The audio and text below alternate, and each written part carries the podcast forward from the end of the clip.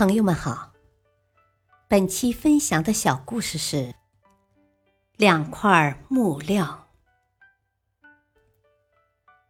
一所千年古寺的大殿中，每天香火旺盛，很多香客来到这里，并对安放在其中的一尊木雕佛像虔诚跪拜，承受香火及三生供奉的佛像。身份地位自然尊荣备至，真是痛苦啊！曾经你我都是相同的两块木料，如今为什么你可以享受供奉，而我却被做成了门槛儿？每天都得忍受那些和尚和香客们踩踏。一天夜里，另一块木料开口了。你要知道，我在完工之前忍受的雕琢之苦，是常人难以承受的。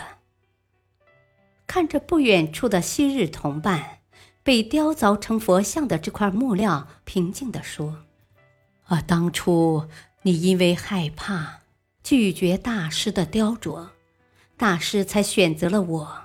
本来你也有机会享受到和我同样的待遇。”可惜你错过了，今天才会有如此大的差距呀！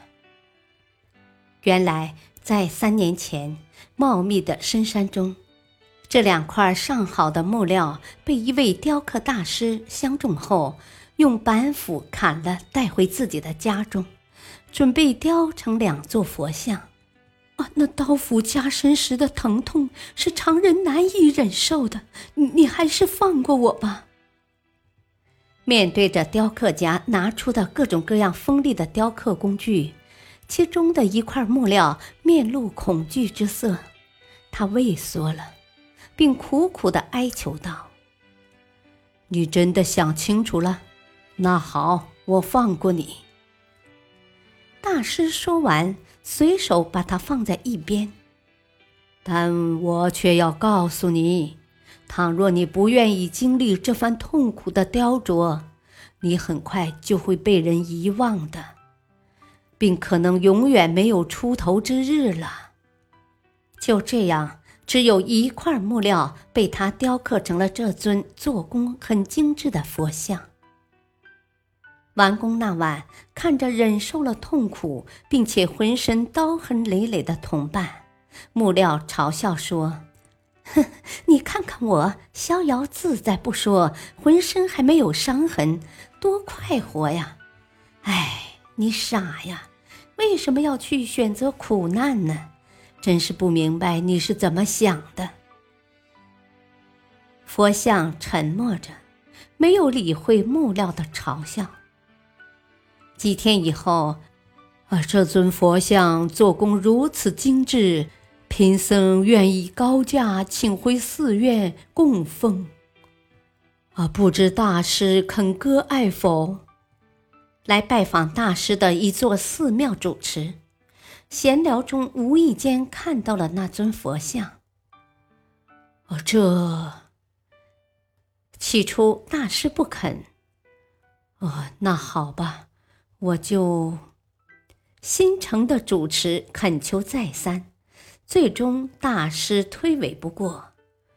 啊，我这里还有块闲置的上好木料，就送给你好了。你拿去，说不定还能派上什么用场。唉，还是被大师说对了。为了贪图一时的安逸，想过之后。木料看着佛像，无奈的叹息：“唉，如今我悔之已晚呐。”大道理，孟子曰：“天若降大任于斯人也，必先苦其心志，劳其筋骨，饿其体肤，空乏其身。”行佛乱其所为，所以动心忍住，曾益其所不能。生活原本充满了苦难，我们要正视它，不要将其放大，也不要躲避。只有经历过苦难的人，才是完整的人；战胜了苦难的人，才是坚强的人。